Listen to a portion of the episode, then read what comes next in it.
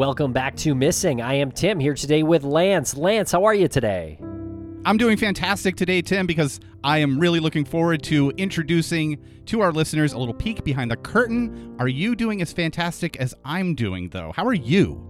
I am doing great, yeah. And uh, I am excited to tell our listeners about this conversation that we had as part of our subscription service. Now, you can subscribe to Missing Premium on Apple Podcasts, or if you're not an Apple user, you can go to missing.supportingcast.fm and sign up there. You'll get our weekly bonus show, which you're about to hear.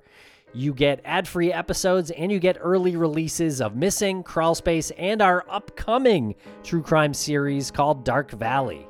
All right, we're going to break quick for commercial here and we'll be right back for this preview of our subscription show.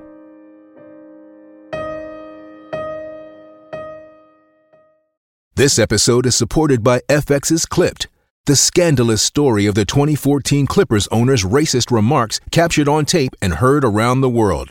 The series charts the tape's impact on a dysfunctional basketball organization striving to win against their reputation as the most cursed team in the league. Starring Laurence Fishburne, Jacki Weaver, Cleopatra Coleman, and Ed O'Neill.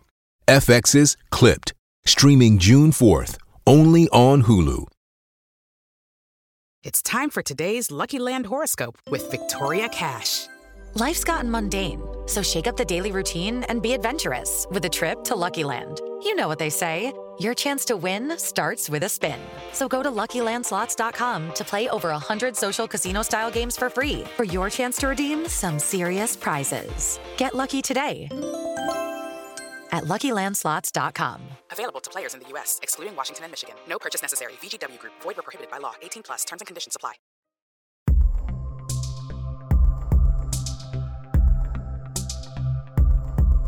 Welcome back to the subscription show. I am Tim here today with Lance. Lance, how's it going today? You know it's going so well because we get that sweet, sweet sound in the background. This elevated, highly elevated music that I look forward to every week. When we end on a Thursday, oh, I can't talk over this. Open it up. Let it breathe. It's so we end our shows on a Thursday, and I count down the minutes before the minutes that go by before we hear the sweet, sweet the sounds. next time. Yes. Oh boy. Well, it is May 11th, Lance. It's a Thursday morning, 2023. We are speaking to our good subscribers of Missing and Crawlspace Premium. And we are also releasing this on the public feed on Monday. So, yesterday was Mother's Day. Happy Mother's Day to any moms who are listening. And uh, we really appreciate you listening to this. But we want to mention you should probably check out Missing and Crawl Space Premium. If you're listening to this and you enjoy it, then think about it. You get ad free episodes, you get early releases, and you get our weekly bonus show, which you're hearing right now. And you know what? We are always talking about doing new content on the subscription show. And this morning we had a conversation about some new concepts. So this is almost like the testing ground. You know, like they have test kitchens for restaurants where just Sure. a specific, yeah, specific uh, uh, goal is to say, like, these are the experiments that we want to present to the public. Say, how is this going to go over? So you get to be the first. You get to be amongst the first to help us to craft our show. So we'll be having more uh more of those coming up soon as well.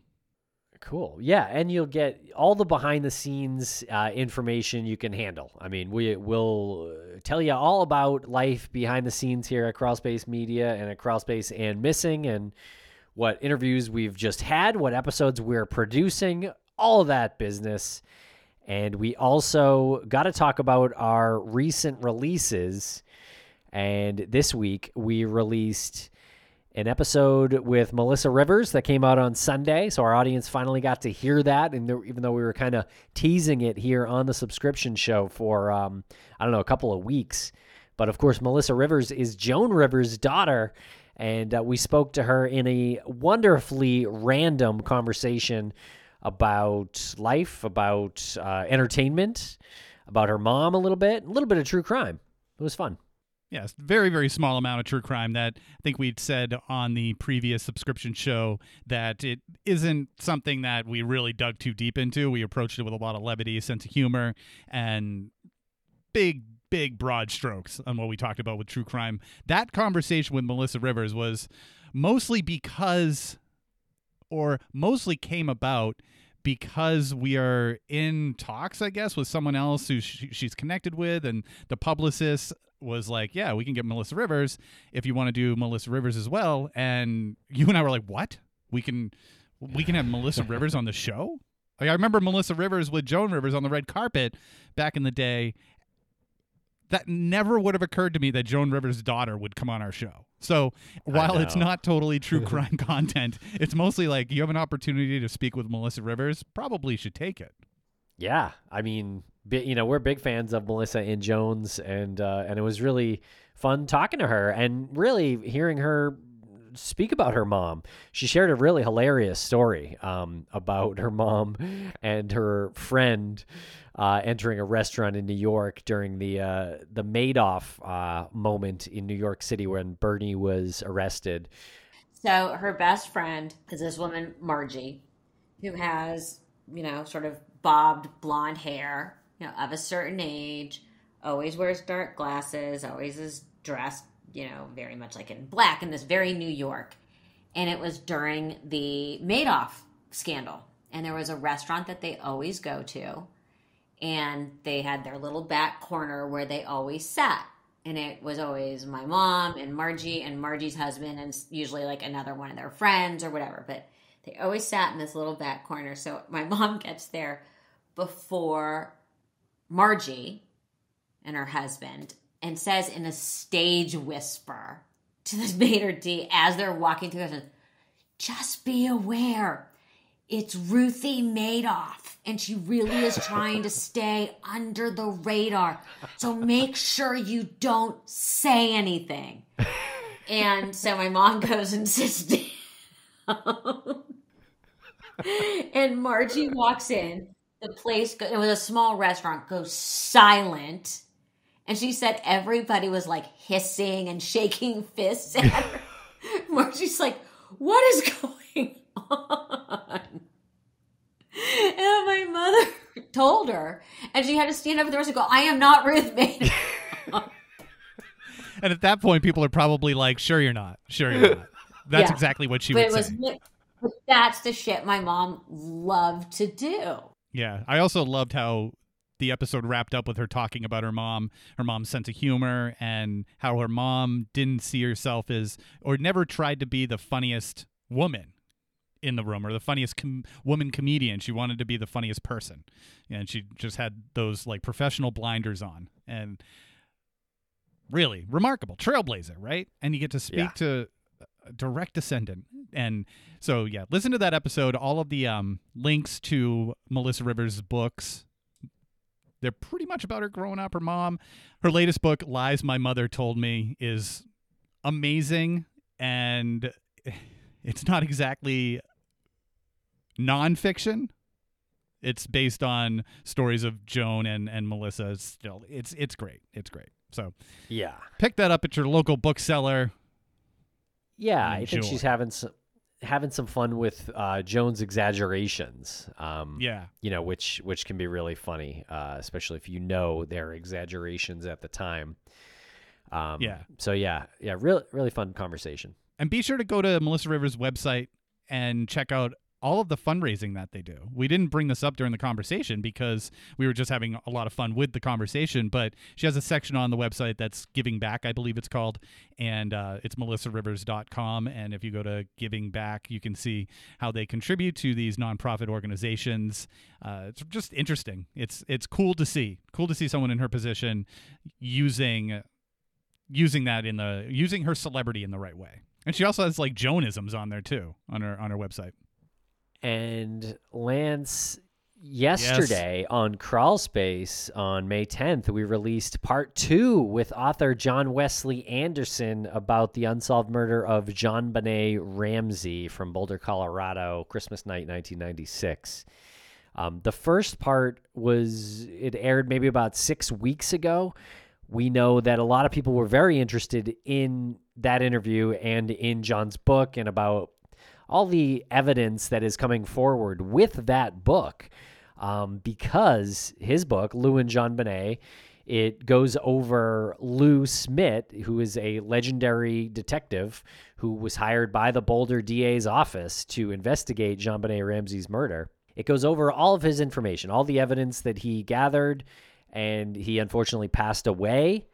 And so John Wesley Anderson is a former sheriff and friend of Lou Smit. So he and some of their investigation group, they put all this information together, and John compiled it for this book out from Wild Blue Press called Lou and JonBenét, and uh, it's really informative and it's amazing to me how polarizing this case is. We're not done either. I mean, after we release this episode, there's probably I don't know. There's definitely more comments on this episode than there was on the first episode, I think. At least that's what I'm seeing coming through. So we're not done. We're going to address these other comments as appropriate because some of them still teeter the line between what do you, what what are you thinking? What's going on? Why do you approach this particular murder with these huge thick lens conspiratorial glasses on when a, a tried and true known professional law enforcement officer had an investigation that did not point in that direction. But all of that aside, like these are the issues that we address in in the conversation with John Anderson. And we will address them in the future. There'll be more information on this. Some people might be asking, why are we tackling the JonBenét Ramsey murder at this stage in our professional true crime content creating careers? And it's because it's it never crossed our radar in the way that we thought that we could have the opportunity to speak with somebody like John Anderson. And that came up, which leads us, you know, there's a connection to John Ramsey. So we're not just going to do a one off episode. We're going to. We're going to take the opportunity to speak with somebody when it comes up, dive in, and see how deep we can go. Right. And so we, we kind of entered this bigger conversation about JonBenét's murder um, with re- really with a blank slate. Like uh, I had no preconceived notions of what I thought happened.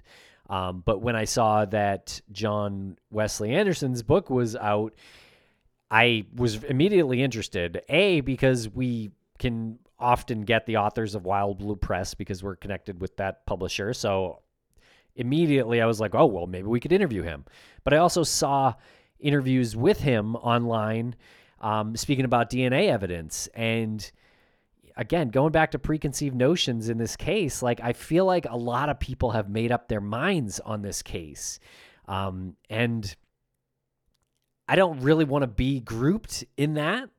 But from my perspective, having not known anything about it and really only speak spoken with John and read that book, I've only got really one perspective. And it seems like all the evidence points in one very specific direction. It seems like that to me. I know there are probably people listening to this right now who have taken in the case and have their own thoughts and are saying the exact opposite that everything about this case points to the family. And I'm saying I think it points to an intruder.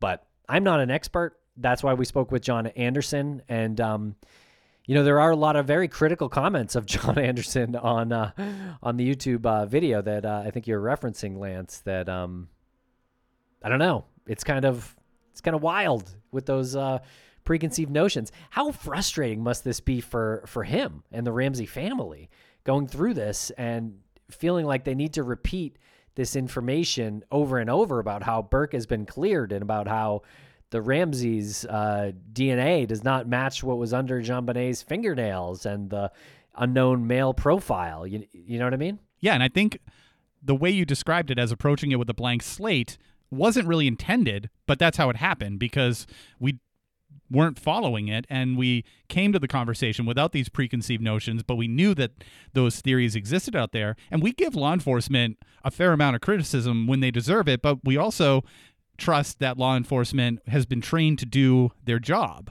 That's your job. See? All right. So that's we have a soundboard here too. That's what you get on the subscription show.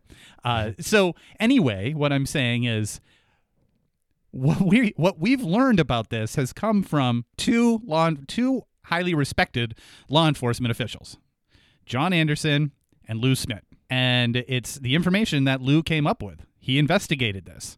He made these connections through actual detective work, through actual investigation. So that's the conclusion we're coming to because it's law enforcement.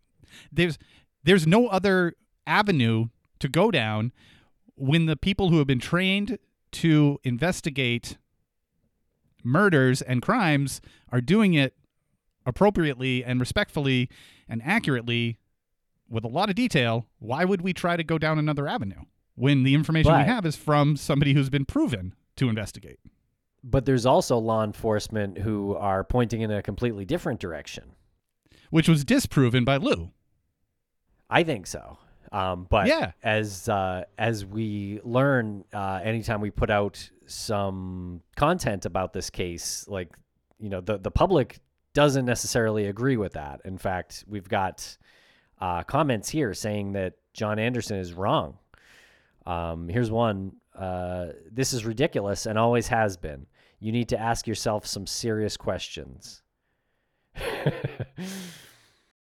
Is right. So where okay, what questions do we need to ask ourselves? Does does DNA not apply in this case? Do you pick and choose what DNA is capable of doing? Isn't that weird, right? And and you know, Wild Blue Press actually has they have like a blog out and they have like a little graphic that they made that has the five um five pieces of evidence for intruder theory. And one is the duct tape found on Bonet's mouth. Two is parachute cord that was tied around her wrists and used to construct the garrote. Three is stun gun marks, which you'll see out there in comments is debated um, whether that was stun gun marks or not. But it seems that Lou was 100% convinced, as is author John. And so I don't know why we wouldn't be on that. Um, and then there's the high tech boot, boot print that was left on the basement floor near where the body was discovered. Um, and I did see one comment about this today saying that doesn't count. That's law enforcement's. Well, apparently not, or I, I guess that's debated. Uh, and number five, unknown male DNA found under JonBenét's fingernails and on her underwear. So I don't know. Like one thing, like don't you think if it was a Ramsey who killed JonBenét, that like that that would have been an open and shut case, don't you think? Yes, yes, yes, yes, yes. It would have been an open and shut case. the The way in which she was murdered and how kind of sloppy the the the murder seemed. It, yes, and you mentioned the stun gun marks and how this was the conclusion of Lou that these were marks that were made on her body, and they are, are pretty much not pretty much they are the exact distance apart on a taser. So what what else are they? Like I'm I'm looking at them in the book here, and Yeah. I don't know what else these would be. Bug bites? Right. No, I mean there's two. There's two marks, right? Uh, Yeah. It's on her back and on the side of her face. Um, yeah, I mean, uh, to me, it seems consistent. Like like John said, it seems consistent with um, evidence of an attempted kidnapping. And um, I know people talk about the ransom note. You know, it's it's a weird note. Obviously, it's it's a very weird note. But I think if you look at it like it was written before the Ramseys were even home, and the killer was walking around the house for God knows how long. I mean, some some rapists, killers do that. Like Golden State Killer, uh, Night Stalker, they break in, they'll walk around and look at stuff. Even there's been some reports of people doing that before they kill. They'll do like dry runs. So, you know, just getting familiar in people's houses. So, I think the amount requested on the ransom can be chalked up to the time spent in the house, probably before, maybe an hour, maybe longer. I don't know. Um, and also like the weirdness and the multiple attempts at the ransom note and really the length and things like that. Like the whoever wrote it was, um, like I hesitate to use the word playful, but there, there's like some. It seems like some inside jokes in that ransom note, like that are funny to the killer and not to anybody else. Do you know what I mean? Yeah, it seems like very cliche. It seems like, and they're quoting movies that these Yeah. lines could have come from, and it feels like someone read a dummy's guide to writing ransom notes and and took information from that because everything in there is like a cliche. And you mentioned the amount, which coincided with John Ramsey's paycheck or pay stub or the um. Why would he be so dumb to do that though? You know, like if someone is that dumb to put in the ransom note the exact amount that he's making at work, what? Why not put Yeah. two million dollars? Like, Yeah, what- I don't really and- understand that. well, how could someone that dumb get away with murdering their daughter in such a clumsy fashion? Right. It's it it contradicts in my head. You've you've murdered this child. Some people say like alongside your wife, and you're trying to make it look like a ransom or attempted kidnapping, and you've put her away in the room down in the basement. And this whether it was if it if it was an accident, you had time to consider, okay, what do we do now? Let's make it look like a kidnapping gone wrong.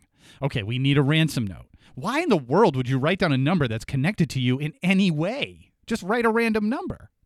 And why would you write a three-page random ransom note? You Ransom know, note. The, the ransom note is like two and a half pages long. Um, and and I think actually I think I saw that it's the longest ransom note that's ever like officially been recorded as evidence. Yeah, I heard the You same know? thing where I saw the same thing. Yeah. And Yeah.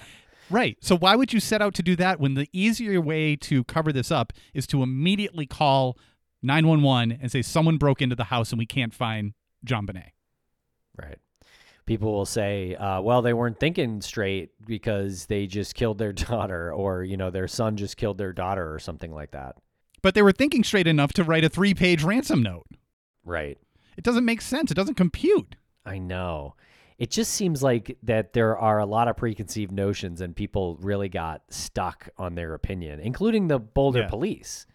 And and maybe that's happening to us. Like for all I know. I mean, I don't know. I haven't really seen the other side of this. Like I I I failed to see it actually. You know, I I get the statistics. I definitely I get that that if a, a, a kid is is killed or you know obviously a break in a home break in kidnapping murder not super common at all. Um, and a lot of times there is an inside element to that kind of thing as we talked about on today's missing uh, even with the uh, in the crimes of John Regan when he broke into and raped Donna Palumba.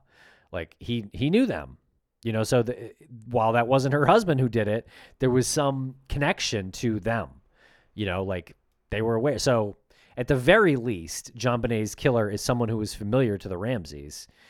Um, and as we we spoke about with john anderson in part two is that there was like 25 spare keys floating out there in the community.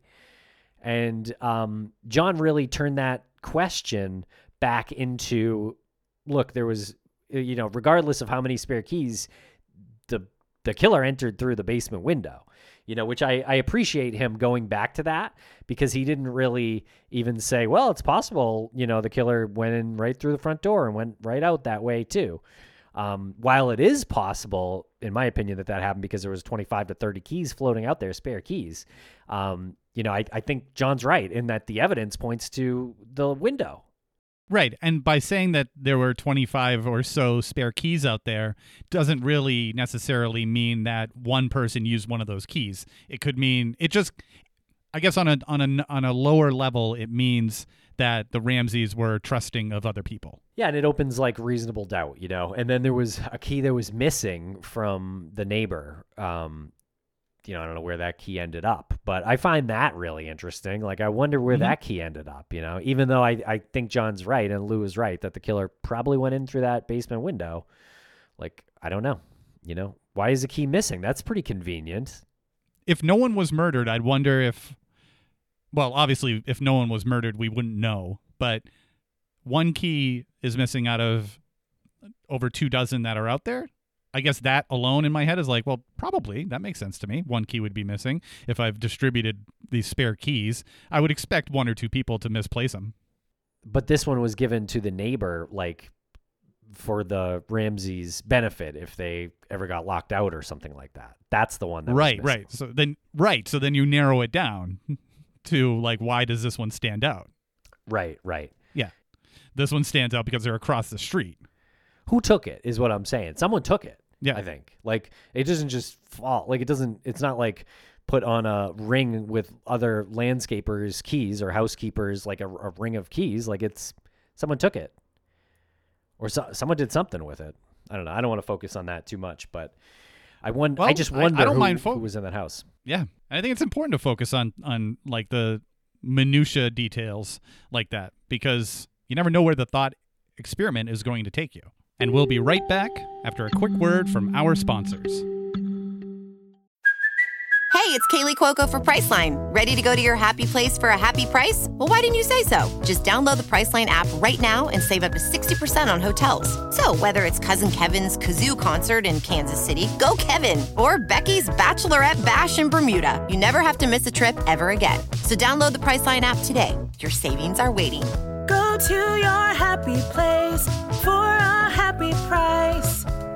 Go to your happy price, Priceline. Grand Canyon University's RN to BSN online degree program makes earning your bachelor's in nursing possible.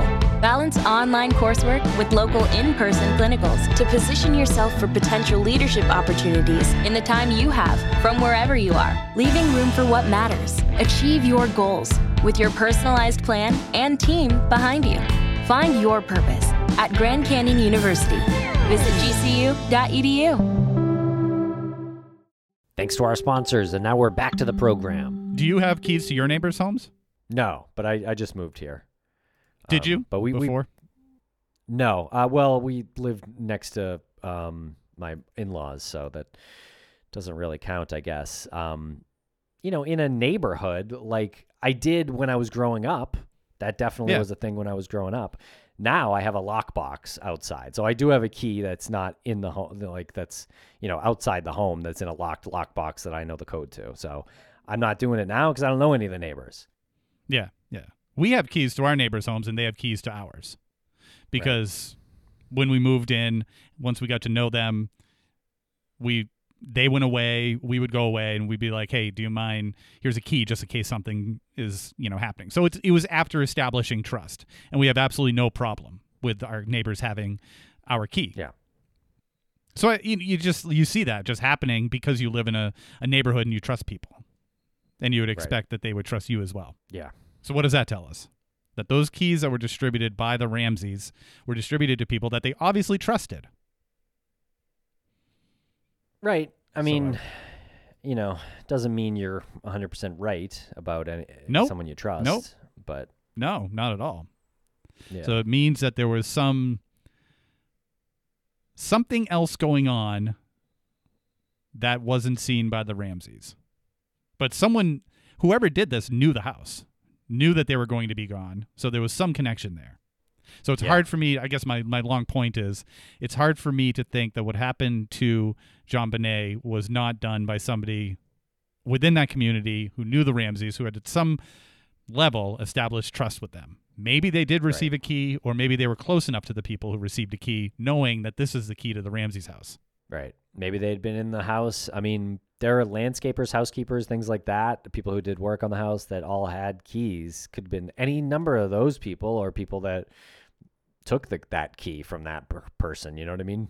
But again, doesn't necessarily mean that the per- the killer used a key or the, the attempted kidnapper.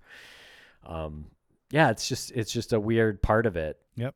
And it just again, it keeps baffling me how people go down these conspiratorial paths. Someone, it's just like it. It's just like very obvious that someone was in the house, waited for them to come home, knew that they were going to be gone, waited for them them to come home. How do you subdue a child if you're about to abduct her or you know abuse her? She has marks on her neck that are consistent with a taser. So I mean, every every step is like almost accounted for. How how is this like the parents covering up the murder? It's I think it's really hard for people to believe that someone snuck into a house and did this. Like it's so terrifying and terrible of a thing to do of a crime. 6-year-old girl on Christmas night.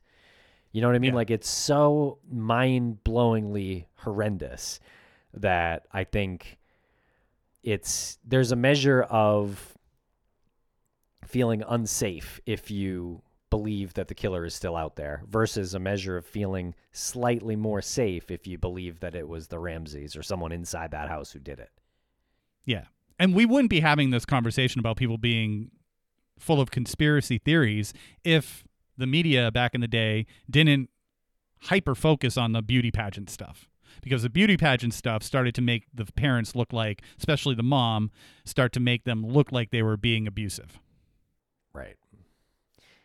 Yeah, and um, I I do want to add that um, you know, it wasn't just Lou Smit and uh, John Anderson who felt that way. Um, you know, a lot of listeners, I'm sure, have heard of John Douglas, one of the creators of the uh, behavioral science unit at the FBI.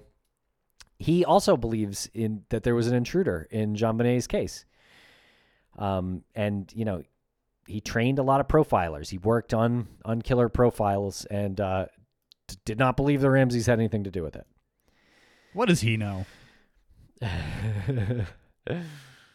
and uh, so we mentioned, I think Katy Perry comes up very, very briefly in the intro, and that was um, kind of jokingly, I suppose, uh, even though this isn't really a topic to joke about. But I think there are so many conspiracies, and that we saw that comment several times about JonBenét is Katy Perry.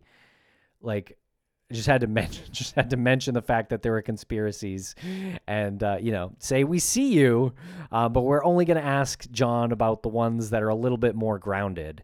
Um, there and there's a comment here, here on youtube one solved mystery who says that katy perry was born in 1984 while JonBenét was born in 1990 um, so clearly I mean, JonBenét was murdered. She's a murder victim. She didn't age past six, and she definitely didn't go on to become a uh, a pop star. Check that one off. Not Katy Yeah. Perry. Thanks. Yeah. Wow. More to come. More to come. yeah, yeah. I mean, they, you'll find uh, more conspiracies out there, like Ghislaine Maxwell. Um, there was there was a picture, right? There was. It's like this is like a whole conspiracy theory based on one photograph, right? Yeah, there's a picture of JonBenét. I think it was at a at a pageant, and there's like the profile of a woman in the background, not far in the background. She's sort of like over the shoulder, and her part of her face is obstructed. And you could look at it and say it's Ghislaine Maxwell. I mean, she kind of has the same features, but so don't like millions of other women. I mean, the picture would have had to have been taken in the '90s before '96, you know, or, Yeah. or in the year of '96. My first reaction was that this looks like the pictures of Ghislaine that we're familiar with seeing now. Yeah, it's a conspiracy theory for sure. Um, Rolling Stone has a has an article about it. Pizzagate proponents' latest insane theory: Ghislaine Maxwell was involved with JonBenét Ramsey's murder. Um, so I don't know. That one, uh, pretty weird one. Don't even put it out there. Yeah, it's weird to me that there are conspiracy theories at all. I almost lost my mind when I saw uh, someone talking about um, the DNA coming from the underwear factory. Um, Oh yeah, right. Like- that makes a lot more sense than an intruder. I, I yeah, I, I that was that was really blew my mind because the same DNA that was found on her underwear was also found underneath her fingernails. Like, uh, like talk about conspiracy. Like that's a conspiracy theory. Trying to unravel the tangled threads of someone's someone's strange conclusions. Isn't But- weird? Ugh. Like your Rolling Stone magazine. Why are you even putting it out there and saying like this is a crazy Pizzagate style conspiracy theory? That's exactly why these things get legs. You, you you know, just putting the headline out there gives this story legs. We're talking about it now. We're not Rolling Stone. Yeah, But I mean, at least we're talking about it like it's a conspiracy theory and not like it could be true. Yeah, yeah. You know, so at least they headlined it appropriately and didn't write like, uh, "Oh, did John, did Ghislaine Maxwell know JonBenét Ramsey?" You know, with question mark. No, feels like feels like sloppy journalism to me. Rolling Stone. I think it's it's tough. Someone's someone's going to read that who believes that and is going to say, "Wait, this does kind of make some sense here." But how do you cover a conspiracy theory then? I mean, why would you even cover this one? But for the It's a random. Maybe maybe you're trying to get somebody to come forward and say, "No, that was me in the picture." no, I think for the reason so people don't believe it. You know, so you, you're informing people that it's a conspiracy theory and not um, true. I'm sure that a healthy amount of people who saw that article hadn't heard of the conspiracy theory. So I think that's where the the problem kind of lies because they could read it and be like, "Huh, that's it. That's Yeah, interesting. exactly. I wonder if that's true." But I mean, the way that Rolling Stone framed it is isn't like that. They framed it like this is a crazy theory. Well, they got their clicks probably. I sound like such an old they bitter definitely man. did. I mean, I, I like covering conspiracy theories. I think they need to be covered. Oh, I love for it. The, for the reason that we're talking about. Like, you need to talk about this stuff because people could believe it, you know? And yeah, we're not Rolling Stone and we don't have the reach of them, but uh, it's a it's an interest. I mean, it's a it's a cultural mystery how that happens to me, you know? Right. And we have these episodes out there that are going a long way in disproving some of these conspiracy theories. But I feel like the more evidence that's piled against the theory, the deeper the theorists dig their heels in on it. Yeah, isn't that weird, right? And the yeah. theorists are always louder than the the, the more sensible folk. Right, right. Do they just have more energy or do the more sensible folks just realize oh, I'm kind of wasting my energy on this when I could be putting it towards something else? I think it's I think it's both of those. Yeah. Yeah. Um yeah. Well, you see what you get here, guys and gals. you get you get some psychological evaluations. Yeah. Yeah. So make sure to check out those uh, that episode and both of those interviews with John Wesley Anderson. I do think we need to continue this conversation some way um, because there were so many comments, um, and one one person even called John Anderson uh, a real jerk. Someone Yeah. someone says Anderson. Sometimes I think you're a real jerk.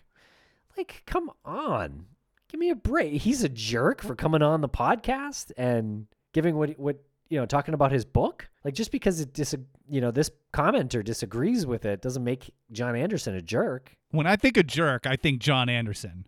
I think of those rude emails that he sends. I think about how he stonewalled us on the interviews, clearly talking himself into these circles of lies. He's like the furthest thing from a jerk, I know he couldn't be more polite. He's like so No. nice. He's so nice. short of calling us sir. You know? Right. and there was another commenter um, who who started writing and then wrote and wrote made two or three comments. And this person's third comment was, um, "Oh, you should check out this book named this. It's available now." and uh, and I searched the name of it, and I found out that it, the author was the commenter Yep. and and so they and they didn't mention, oh, I'm the author of this great new book about JonBenét's case called this. They just said, "Oh, there's a great new book." So it was like deceitful to begin with. So I removed the comment because we're promo- we're not promoting your book, buddy. We're promoting John's book. And and furthermore, if you wanted to approach us as a dissenting voice, why don't you email us and send a normal and polite email like John Wesley Anderson did, and not like some bonkers YouTube comment? Yeah, exactly. and you know, don't go down the road of they deleted my comment on YouTube because they knew I was telling the truth and they don't want anyone reading my book that tells the truth. Which is exactly what they're going to do. That's exactly what they're thinking. No, but if you're hearing this commenter, I removed your comment because you're promoting a book when we're already promoting a book about JonBenét. So Maybe go about it the way John Anderson did and have your publisher contact us to promote the book and say, This is right up your alley. We need to get the word out there about what this guy is writing about. He's connected with law enforcement. Send that same type of email that we got that was very thoughtful and considerate, and then send us a copy of the book so we can read it the way John's publishing company did. Maybe even once you get to know us, send us a signed copy that from the author. That was nice. See, I That was love nice. John Wesley From that jerk went out of his way to sign a copy and send it to oh. us. Oh my! and then we'll have you on the show instead of leaving, like you said, a bonkers comment on YouTube. we'll have you on the show to present your side of it, and it might not be comfortable, but at least you've gone about it the right way, and you've given us time to consider by reading the book and saying, "Oh, this, this actually does sound like this person's got some legs to their their theory." right. Are you connected to a legendary law man who has a proven track record of solving investigations? Or just let us know. Maybe you do. Maybe you know Art Roderick. I don't know. But uh, if you want to hear that, and uh, you know, it, it came out on Crawlspace this week, so make sure to listen to that interview. Um, we will bring into the missing feed at some point in the next few weeks. Um, as uh, part one was on there, is also on the missing uh, feed as well as the Crawlspace feed, so you can hear part one on both. But part two is only on Crawlspace right now. And we'll be right back after a quick word from our sponsors. Thanks to our sponsors, and now we're back to the program. But Lance, speaking of that missing feed, we did release an episode today about the crimes of John Regan, who is a uh, a real son of a bitch, a rapist, um, an attempted kidnapper who is in prison, and it's a it's a really wild story. And we first heard of John Regan and his crimes because of Sheila Shepard's unsolved murder. Because John Regan, in 2004, I believe, was arrested for attempting to kidnap a high school girl, um, trying to grab her and pull her into his van. And uh, that didn't happen. Luckily, she got away. And the coach followed Regan and he was arrested and then charged with a home break in, uh, not a rape in Connecticut um, because the statute of limitations had run out. But he broke in and raped Donna Palumba in Waterbury, Connecticut. And uh, so he did end up serving some time for that. Um, but it th- this profile, this kind of criminal, makes you wonder what else, what other crimes this guy did. Absolutely. And you described him as a real son of a bitch. But to quote Gary Greenberg, who worked with the state attorney general's office, he actually elaborated a little further and said he's a very dangerous felon and the likes of him should never see the day. That's a quote. So, real son of a bitch, the likes of him should never see the light of day.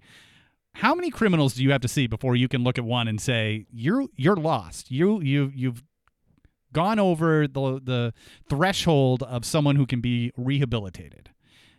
Back to your question, how what else did this guy do? What what else has he gotten away with? Yeah, begs begs the question, right? Um, Yep. And again, yeah, we, we heard about this case because of the Sheila Shepard case. Um, of course, we produced an eight or some might say nine part series on the unsolved murder of Sheila Shepard. Um, those episodes are mo- have most recently been put on the missing feed in I think January and February of this year, and that ninth episode um, came out just like a month ago, and that was with uh, Michael Arntfield, who's an author and um, a former law enforcement, and and is kind of a profiler in his own right. And we're talking about the criminal, the the perpetrator, the murderer of Sheila Shepard, and uh, trying to get into that person's head. So. There's about nine episodes out there about that case. Um, it's unsolved. We really haven't gone over any of the suspects um, because, frankly, we don't really know who's considered um, a suspect. Uh, we did spend some time with law enforcement who you know are still investigating that case from Saratoga Springs, New York, in 1980. Uh, but this is the first time we've really looked at one specific person, and by our rough math, John Regan would be about or would have been about 24 years old in 1980. So that is kind of the perfect age um, to have been, uh, you know, befriended Sheila Shepard, who was 22 at that time, and uh, you know, possibly, possibly uh, harmed her. But I don't know who. I don't know who did it. Don't know if it was Regan. We know someone did it. Um, I think that age range and that profile is right, uh, but I don't know if it was him. One conversation that I can't wait to hear happen as people listen to this episode is I guess I want to hear dialogue or maybe get some information, maybe message us. There was this whole statutory good time law that was in place, which allowed him to serve time, which allowed him to uh, build up time served. And it was like this antiquated, what's the word I'm looking for? It, I guess law? Is it law? Is it like a? Yeah, don't I guess so. legislation or yeah it's an old law uh, so he earned over almost 1500 days just over four years off of his sentence which was applied to the attack on palumba in connecticut and also we address like this the statute of limitations on rape like come on can why why why is there one on that Yeah. I don't know. I'm not Mr. like, you know, lock them all up, but and I get it. Like there's a fine line between like our justice system is in place to protect the innocent. So you need to you need to make sure that the people who are actually innocent are well represented and have the deck stacked not in their favor, but have a fair stack of the deck. That there's a fair display of justice, but we've also seen many times where law enforcement just turns their you know a blind eye to something because they want something to be wrapped up neatly. Right. But I mean, I don't know what a what a silly law, what a silly statutory good time, and you get to accrue all of these days and years. Yeah, it was Like, scary. Weird. It is weird, and it was scary to think that this guy Regan was uh, days away from getting out of prison because of that. Um, and luckily, there was a, uh, I guess, a state supreme court order that prevented that, um, sort of in the eleventh hour. Uh, and you'll have to listen to the episode for uh, for the rest of that um, because I'm not super familiar with it right now off the top of my head. But we're just lucky this guy's not back on the street. That was close. It's very close. Um, and you know, he hasn't been charged with murder, but he has been suspected um, in a, at least a couple of murders. Um, and again, that profile, his psychology being so dangerous and being able to break into somebody's house that he knew, perpetrate a rape at gunpoint, and then slip back away into the night and get away with it for decades, only to attempt to kidnap uh, a high school girl. Like, you know, and he had like a he had tarps, he got he had ropes, he had the whole thing in his van. So this I mean, you know, this is the kind of psychology that either is a serial killer or potentially becomes one, Yeah. you know, if they're able to continue. great point because bringing up Sheila Shepard happening in 1980 with him being in his early 20s could be an example. This is totally hypothetical theorizing. Could be an example of him attempting to do this for the first time or maybe, you know, the first or second time. And because there was no sexual assault on Sheila. So there could have been something that went wrong during his attack, attempted rape. She dies by accident and that brings him out of the now it's not rape right now you're now you're sexually assaulting a, a corpse you know so that's not in his mo so he's honing his ugh, craft i hate saying that but Yeah. he's ho- he's he's honing what he's trying to do he's trying to get better at it and that leaves the stum the knife wound in sheila's stomach post-mortem Right. Well, yeah. So th- there are some similarities, right? Um, there was no sign of a break-in in Sheila Shepard's murder. Um, Yep. But the killer was in her house and maybe took her keys and left out the front door. That's what it seems like to us, anyway. Donna's house was broken into. They were both Sheila and Donna were tied up with their own belongings. Um, so that's a pretty specific similarity, I would say. Um, and then I believe he had ropes in his attempted kidnapping of the high school girl uh, from Saratoga Springs. He had ropes in his van. So that's another very loose uh, similarity there. But um, I don't know. I mean, there's just not that many people with that kind of profile. There's definitely more than one in since from 1980 to 2004 in that area. But Right. you know, some of them are unknown, totally, completely unknown right now. Yeah. And again, the more we talk about Palumba, Donna Palumba and her attack, it seems like if we were to go down this theorizing path, theoretical path, if we were to go down this theoretical path, it feels like somebody correcting something that went wrong in one of their earlier attacks. Like somehow he managed to coax Sheila Shepard into a sexual act where her wrists and ankles were tied using her own material, like shoelaces. And something went wrong there. So, what's easier to get somebody tied up? Put a gun to them, but then immediately tie them up at gunpoint, as opposed to maybe wasting time trying to play into this consensual sexual act. Yeah, I mean that's possible. I, I think Sheila was tied up after she was murdered. Um, but yeah, but I I, I get your point, your overall point of like an evolution. You know, I think one one thought in the culture out there is that serial killers don't change the way they um, kill, but that's not true at all. They actually do. They evolve quite a bit. Um, so one method in 1980 is not going to necessarily been be the same in 94 or in 2004. Um, Yeah. and in fact, it's probably going to be different. If you don't want to get caught, Yeah. and if you want to make sure that you're doing it better, more efficiently. Yeah, just naturally it's going to change, right? Because Yep. you're going to you're going to change your practices. Oh my goodness, it's already at the 50 minute mark, 51 minute mark. So We've gone. We've have gone, on here.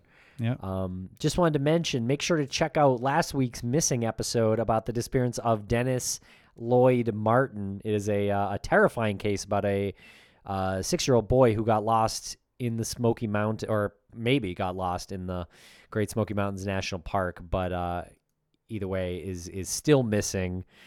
Um, and uh, Lance, you, you found a story about an eight year old boy who went missing for two days in a Michigan state park. And uh, his name is Nanti Nemi. And his him and his parents are doing some press now um, about it. And he's okay.